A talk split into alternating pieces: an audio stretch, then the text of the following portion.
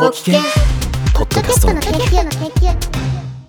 おはようございます。霧の都です。霧の都のポッドキャストの研究第102回目をお送りします。102回目。今日は2023年9月9日の配信ということです。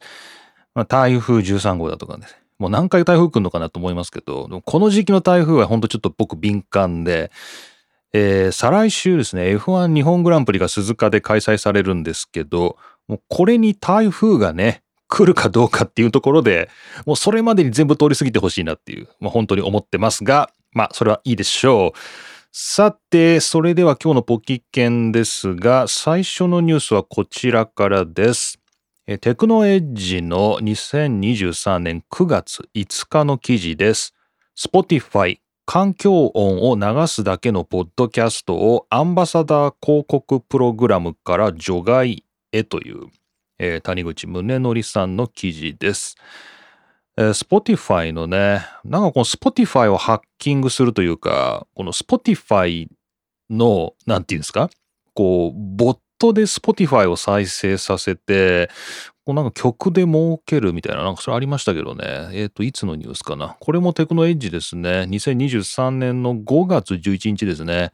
この AI で作曲した楽曲を Spotify に登録して、で、それをボットで再生させて、で、Spotify 側は再生数に応じて、その曲を登録した人にお金を払うので、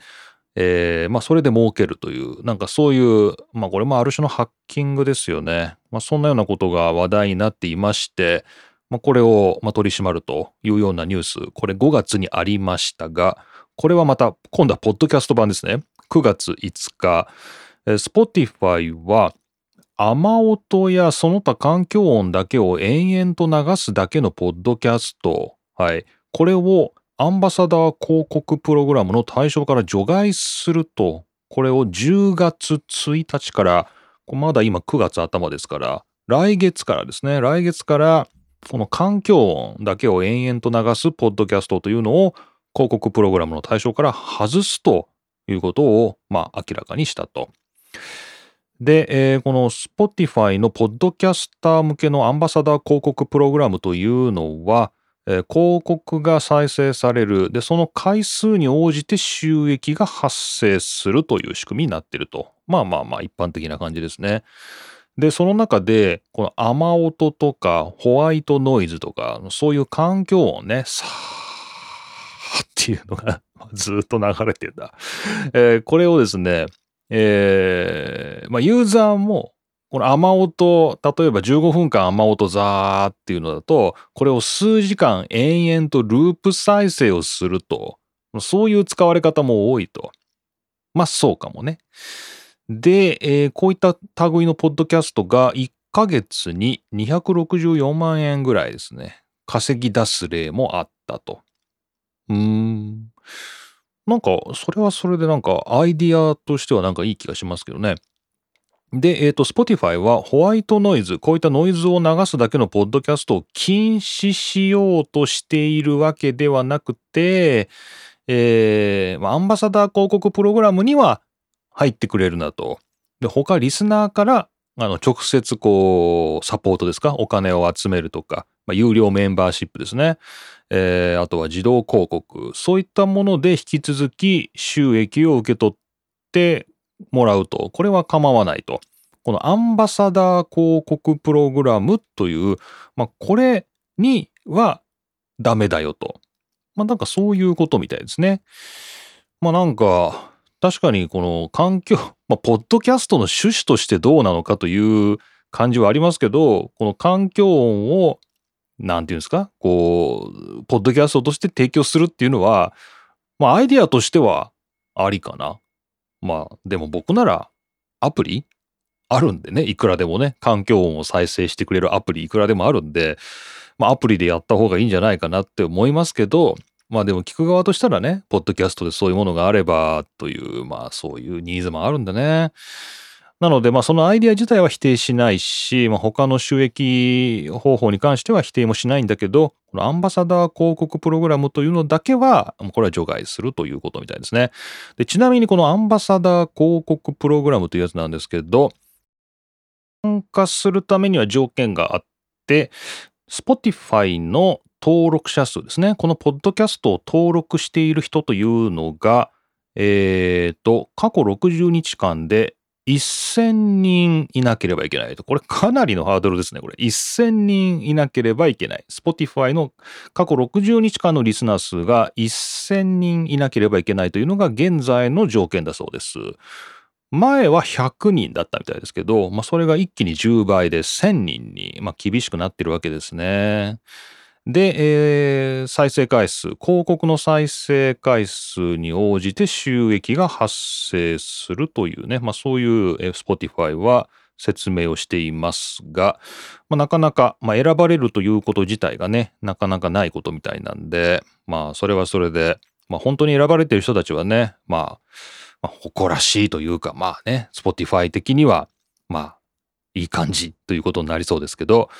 まあ、その仕組みを利用して環境音のループ再生などを狙って、まあ、それで大量に広告収益を上げるという方法は、まあ、今後はダメということになったそうです。はい。まあ、個人的にはこの環境音でね、ポッドキャスト、環境音を提供するっていうのは、まあ、一つのアイディアとして面白いなと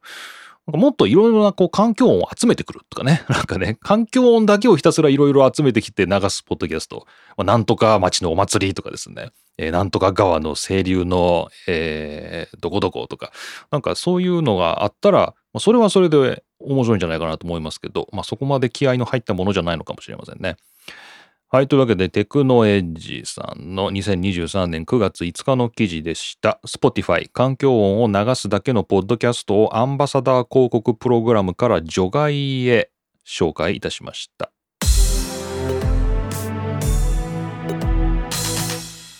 さて次は、やや旧文に属する。これ言い方として古いな。ちょっと昔のプレスリリースかもしれませんが、えー、この番組でも何度も取り上げている LISTEN ですね。えー、 LISTEN が新たに自分たちのところで自前でポッドキャストをホスティングする機能を始めたというね、こんなニュースがもう一月前ですけどね、流れてました。こちら PR タイムズですね、プレスリリース、 LISTEN、ポッドキャストを直接配信できるホスティング機能開始と、2023年8月3日流れていました。えー、 LISTEN なんですけど、まあ、この番組でも何度か、まあ、実際に、えー、番組を LISTEN に登録したりしまして、いろいろ試して、その過程もご報告していると思います。書き起こしてくれるっていうね、ポッドキャスト、登録したポッドキャストを、まあ、書き起こしてくれる。で、その書き起こされたテクストと、この再生する箇所っていうのが同期した形で、そのポッドキャストも再生してくれると。これなかなか、まあ、優れた機能で、まあ、目次も自動で作ってくれると。なので、まあ、ポッドキャスト、目次が勝手に作られまして、では、ここだけ聞きたいなっていう時にそこをクリックすると、音声のね、ポッドキャストのファイルもそこをピンポイントに再生してくれる。さらにソーシャルメディアにその部分的にですね、ここの部分みたいな、このポッドキャストの23分45秒のところからみたいな感じで、こうシェアもできたり、えー、あと最近実装されたものとしては、話者分離機能ですね。これもこの、ポッドキャストの研究、ポキ研でご紹介しましたけど、まあ、実際僕もやってみましたら、うん、結構うまくいくんですよね。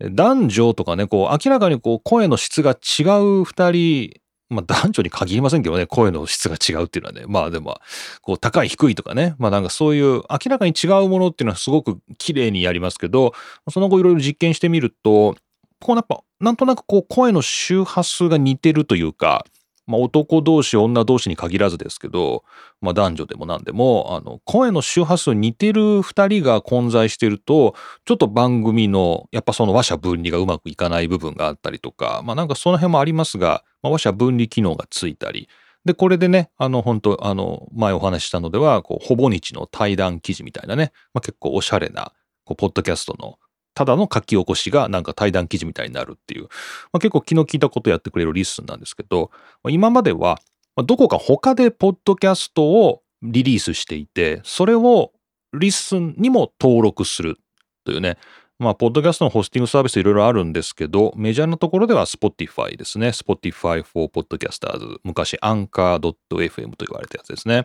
まあ、ここで出すと。で、それをまあ、いろいろなサービスに登録するんですけど、まあ、その中で LISTEN にもまあ登録すると、 LISTEN でこういう書き起こしをしてくれたりするというような、まあ、どこかで他でまず、ポッドキャストを公開する必要があったんですけど、この度、えー、 LISTEN の中で、ポッドキャストをゼロから新しいものを配信できるようになりましたので、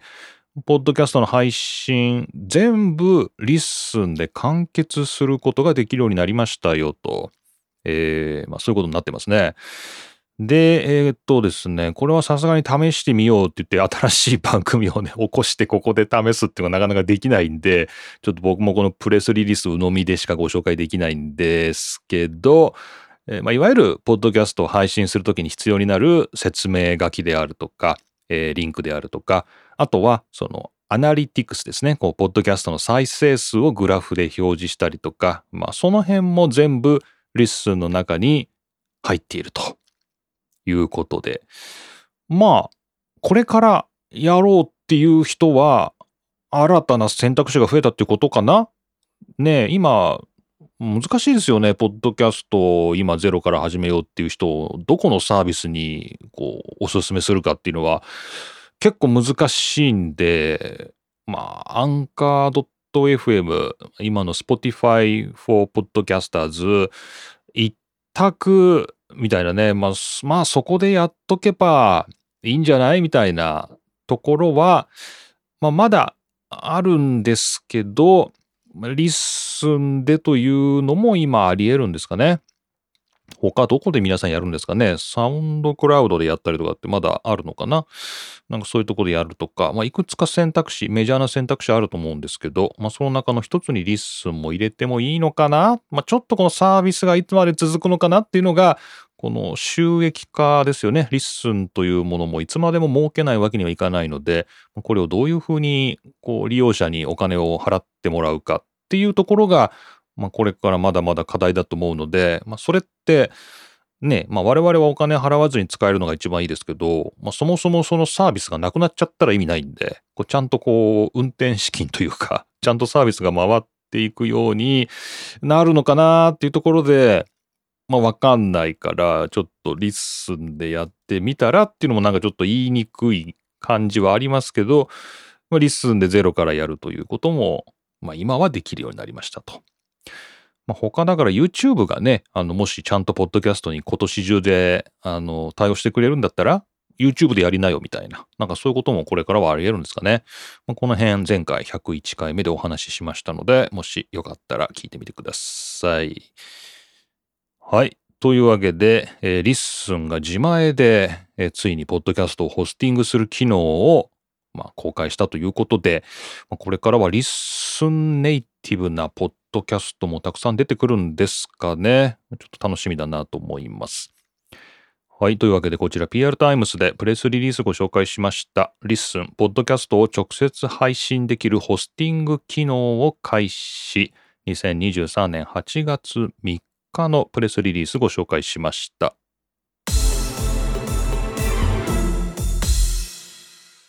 ちょっとこう、ミステリー小説をご紹介しようかなと。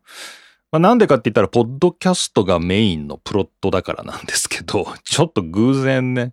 あの、見つけて今面白く読んでますんで、もし、ちょっと空き時間に小説読みたいなとかね、ミステリー好きだなみたいな人いたら、ポッドキャスト絡みで、これ読んでみるとちょっと面白いのかなということでご紹介します。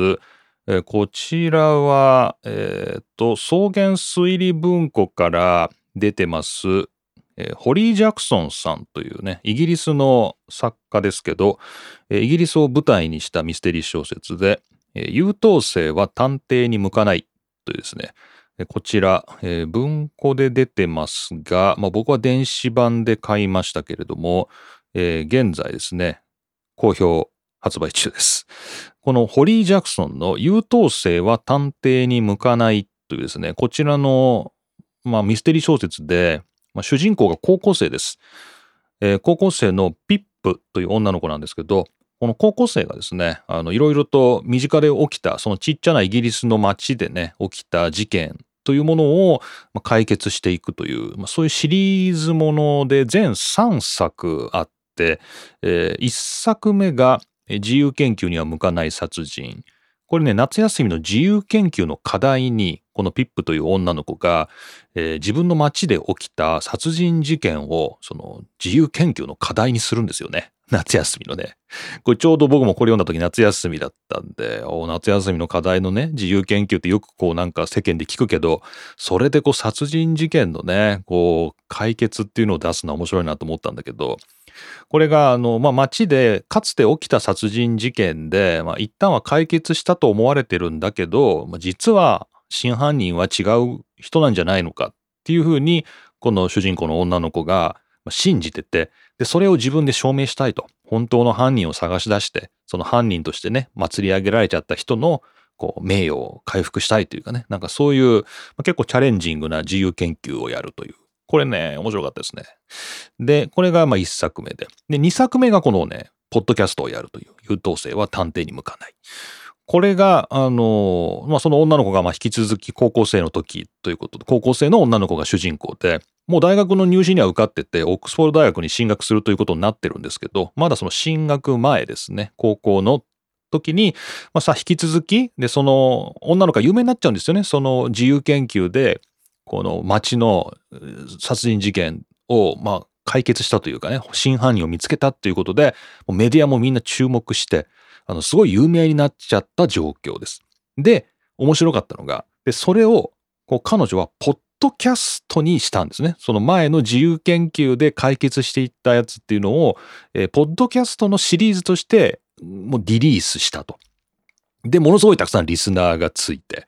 で、広告を出しませんか？みたいなね、こう、うちの広告を入れてくださいみたいな引き合いもどんどん来るみたいな。そんな感じで、まあ、有名人になっちゃったと。で、えーまたですね、その街で知り合いの、あの、お兄ちゃんがですね、行方不明になっちゃう。で、まあ、行方不明ということで警察は片付けようとしてるんだけど、これはなしもしかしたら何かすごく難しい問題に巻き込まれてるんじゃないのかということで、その捜査を始めるんだけど、その捜査を、ポッドキャストのね、新しいシーズン、まあ、シーズン2ですね。ポッドキャストで、そう、逐一ね、その捜査している状況っていうのを話しながら、えーみんなでこう解決していこうとするっていうね、そういうね、プロットになってて、実はまだ僕もまだ半分ぐらいですね、ちょうどこの、えー2作目の、えー優等生は探偵に向かない、ポッドキャスト始めたやつ、半分ぐらいなんですけど、こう中身が、こう、ポッドキャストの書き起こしというか、あの、インタビューとかね、その、なんか関係者に対するインタビューみたいなのを証拠としてピップがね、取ってくんだけど、それも、こう、ポッドキャストで全部流していく。で、その、ポッドキャストの書き起こしが、随時この小説の中に挟み込まれてて、こう僕らからすると、こうポッドキャストを聞きながら、この物語をまあ一緒に体験していくっていうか、まあ、そんなような形になってって、ああ、もうなんか、ポッドキャストもね、こうやってミステリー小説の、こう、立て付けのね、道具の一つとして普通に出てくるっていうのは、まあ、英語圏のね、ミステリーとしては、まあ、今では、まあ、みんな納得なのかなっていう、なんか、ポッドキャストが普及してるんだな、みたいな、なんかそんな感じがしましたけどね。これなかなか、あの、面白いです。なんか、あの、なんていうの？あの、ミステリー小説としては、まあ、結構、なんていうのかな？ゆるいです。このミステリーの、この、なんていう、仕掛け？この、殺人犯のね、このトリックというか、その辺は結構ゆるいです。ゆるめなんですけど、全体的な、この、高校生、イギリスの女の子、高校生が主人公でっていうところの物語の、なんていうのかな、この筋としてはすごく面白い、よくできてるなっていうところで、結構ハラハラするんじゃないかなと思います。でちなみにこれ3部作というふうに申し上げましたけど、まあ、あと1作まだ読んでないんですけど、え3作目、卒業生には向かない真実というね、これもホリー・ジャクソン、えーこのピップのシリーズで、まあ、全3作で完結するみたいですけど、まあ、このちょうど真ん中のところで彼女がポッドキャストを始めて、で、それが、こう、犯罪捜査のね、解決にかなり重要な役割を果たす。しかも読者は、ポッドキャストの書き起こし、まあ、実際にはポッドキャストを聞きながら、えー、この彼女の物語を読んでいくみたいな感じになってるのがすごく面白い、新鮮なので、えー、まあ、ミステリーが好きで、まあ、特にこういう翻訳もののね、海外のミステリーも読むよみたいな感じの人で、しかもこう、ポッドキャストが絡んでるっていうね、まあ、その辺で、えー、面白そうだなと思った方にはぜひおすすめしたいホリー・ジャクソン。しかもこうね、舞台がイギリスの、まあ、イングランドですね。まあ、ロンドンではない、もうちょっと田舎の、まあ本当に小さな町というのが、まあ架空のね、小さな町が想定されてますけど、まあ、そこで行われるっていうことで、まあなんかアメリカじゃないんですよね。イギリスでっていうところもなんか僕としては面白いし、ポッドキャストがもう当たり前のものとして出てくるっていうところも、まあなんかそういう感じなんだと。日本だとまだそうはいかないかもしれないけど、まあ、海外ね、アメリカ、イギリスだとこれでいけるのかなっていうので、まあ、その辺もちょっとまあカルチャーショックがあったという、まあ、いろいろと面白かったので、ご紹介しました。ニュースではありません。はい。というわけで、えー、今回ご紹介したミステリー小説は、えー、高校生のピップが活躍する3部作のうちの2つ目ですね。えー、優等生は探偵に向かない。原作はホリー・ジャクソンというイギリスの作家が書いたミステリー小説でした。草原推理文庫からリリースされています。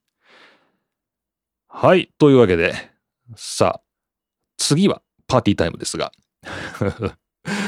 まあなんかね、今の話がパーティータイム向きなんじゃないかという感じもするかもしれませんけど、やっぱこう、もっと砕けたですね、話がパーティータイムには用意されてますので、もしお時間のある方、キリノのぼやきに興味のある方、このままパーティータイムまでお付き合いください。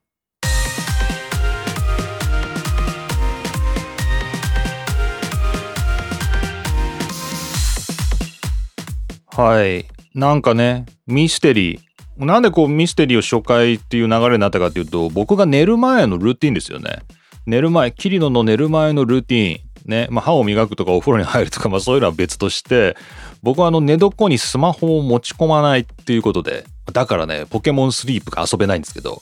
えー、どうでもいいけど、あスマホを持ち込まないんで、その代わりに、まず本を読むっていうね。しかもこう仕事と関係のない、仕事とか研究と関係のない、もう本当に純粋に僕の趣味のね、本を読むっていうのを、まず寝る前にするってことにしてて、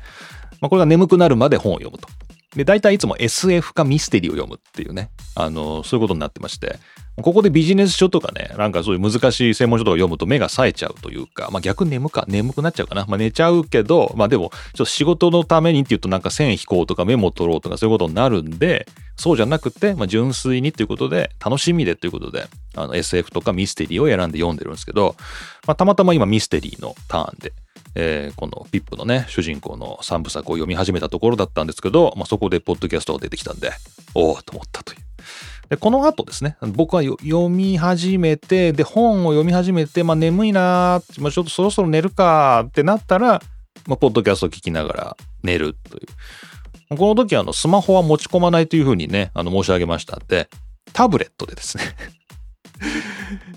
一休さんかっていうね、スマホはあの寝床に持ち込まないようにしましょう。じゃあタブレットでっていう、まあ、タブレットをあの横に置いてありますので、まあ、それで、まあ、ポッドキャストを再生しながら寝るという、まあ、そんな感じになってますね。はい。で、パーティータイムなんですけど、まあ、ちょっとまず一つはひがみですね。このひがみ話ですけど、あの、こちらのニュースですね。朝日新聞デジタルの。朝日新聞ポッドキャスト9月16日にイベント開催、応募は6日までということで、まあ、もう応募終わっちゃってますけど、この朝日新聞ポッドキャストっていうですね、あの、朝日新聞がやってる、まあ、音声メディアですね、ポッドキャストありまして、まあ、実は僕も登録してるというかね、え、朝ポキっていうふうに略すんですけど、朝ポキ、まあ、実はあの登録はしててですね、あの、たまにエピソード聞いたりしてるんで、ああ、朝ポキがね、イベントやるのかと思ったんですけど、この朝日新聞デジタルのですね、この記事に写真が1枚ついてまして、えー、朝日新聞ポッドキャストの収録スタジオということで、その模様が映ってんですけど、いやー、まあちょっとこっからがね、あれなんですけど、こう写真ね、スタジオの写真見るとね、こう、ポッドキャスターの良くないところなんですけど、機材のね、こう値踏みをするっていうか 機材を見てしまう。で、あの、はいはいはいみたいなね、こう機材にどれぐらいお金かかってるねみたいなのが分かっちゃう。これってなんかあるあるじゃないですか。なんか僕、ロードバイク、自転車も乗るんですけど、自転車乗る人も機材すっごい見るじゃないですか。なんか、あ、コンポがね、あ、シマノだねとかね、カンパだねとかね。で、グレードこれだねみたいな。で、頭の中に大体これで15万、20万とかね、なんかこう、値踏みするみたいな。なんかそういう嫌なカルチャーがあると思うんですけど。まあ、まあ、ギターとかもそうか。おすごいいいの持ってんじゃん。フェンダーのカスタム持ってんじゃん。みたいなね。なんか、それありますけど、まあ、ポッドキャスターもね、こう、まあ、僕らもこう見るとね、こう、機材を見ちゃうんですけど、この朝日新聞ポッドキャストどんな機材使ってんのかなって確かにちょっと昔から思ってたんだけど、これはいいマイク使ってますね。いいマイク使ってる。これは手話の SM7B ですね。えー、手話のね、この、ポッドキャスト向けみたいな、トーク向けみたいなマイクの一番高いやつですね、これ。それが何本あるのこれ ?1、2、3、4本あっ手の真ん中に、えー、USB で、これあれですね。多分、あの、バックアップですね。全員のトークをここで1個集音するマイク、バックアップで立てつつ、えー、各話者、スピーカーにはこの手話の SM7B が立ってますね。全部で4本ぐらいありますけど。いいね。いいね。SM7B。いいね。Amazon で5万ぐらい？我らのサウンドハウスで5万2799円ですから、まあ、それが4本ということで。さすが朝日新聞ですね。さすが朝日新聞ですね。いい機材使ってる。いい機材使ってるわ。な、なんてことをね、あの、思ったりしたという。もう全然ね、もうほんとただのひがみなんですけど、いいなみたいな風に思いました。はい。で、えー、もう一個ありまして、これはね、あの、先週、あのマシュマロでメッセージいただきまして、365日パスタが食べたいさんがですね、メッセージいただきましたけど、まあ、その際にジャパンタクシーの後席ですね、後ろの席についているディスプレイの、えー、端末ありますけど、あれで広告が流れてると。で、その広告、どんな広告を流すかっていうのを、座った人をカメラで映して、そのこう、なんでね、映像から年齢とか性別を推定して、そのぴったりの広告を流すということを一時期やってましたという話がありまして、その記事ね、ちょっとこれご紹介しようかなということで、これ Response ですね、車のメディアですね、 Response の2019年ですね、3月26日の記事、 JapanTaxi が個人情報保護委員会から指導、カメラを使って性別判定、広告配信。これがあの個人情報保護委員会から指導を受けてやめたというですね、そういう話で、あの、だから今やってないんですよね。えー、 JapanTaxi、タクシーの配車アプリを提供する JapanTaxi は、えー、利用者に無断で車内に設置したカメラを使って性別を推定、広告の表示内容を変えていたということで指導を受けたということで、これはだから何？カメラの存在であるとか、それで撮影したものを何に使うかという利用目的をしっかり通知する必要があると。お客さんにね。ということでしたかね。はい。ということです。まあ、これで、まあ、あの、同社は10月30日、まあ、2019年の話ですけどね。広告目的を利用とし、広告利用を目的とした位置情報等の取得を停止し、データ取得のための SDK も削除したということを公表したということですけどね。はい。まあ、こういうテクノロジーもあるんだなと。これもある意味、ポッドキャストがやりたいことですよね。ポッドキャストに広告出したいって人が、どんな人がどこで聞いてるかっていうことを掴んで、その、そこに広告を出すみたいな。これはだから Spotify とかももうやってんのかな位置情報で。なんか知らない間に許諾してるんだよね。あのアプリをダウンロードする場所でね。えー、なので、まあ、いろんなところでこういう位置情報、ね、あと性別などなどいろいろ使われてるとは思うんですけど、それをこう一元さん的なね、タクシーのお客さんにもやってたというのがこのジャパンタクシーの試みだったということで、はい、365日パスタが食べたいさん、どうもありがとうございました。はい、という感じで、はい、今日のパーティータイムでした。まあ、っという間に9月もね、半ばに差し掛かりまして、えー結構忙しくなってきますけども、えー先ほども冒頭で申し上げましたけど、再来週ですね、9月23、24が F1 日本グランプリで、えー、キリの鈴鹿に出張ですので、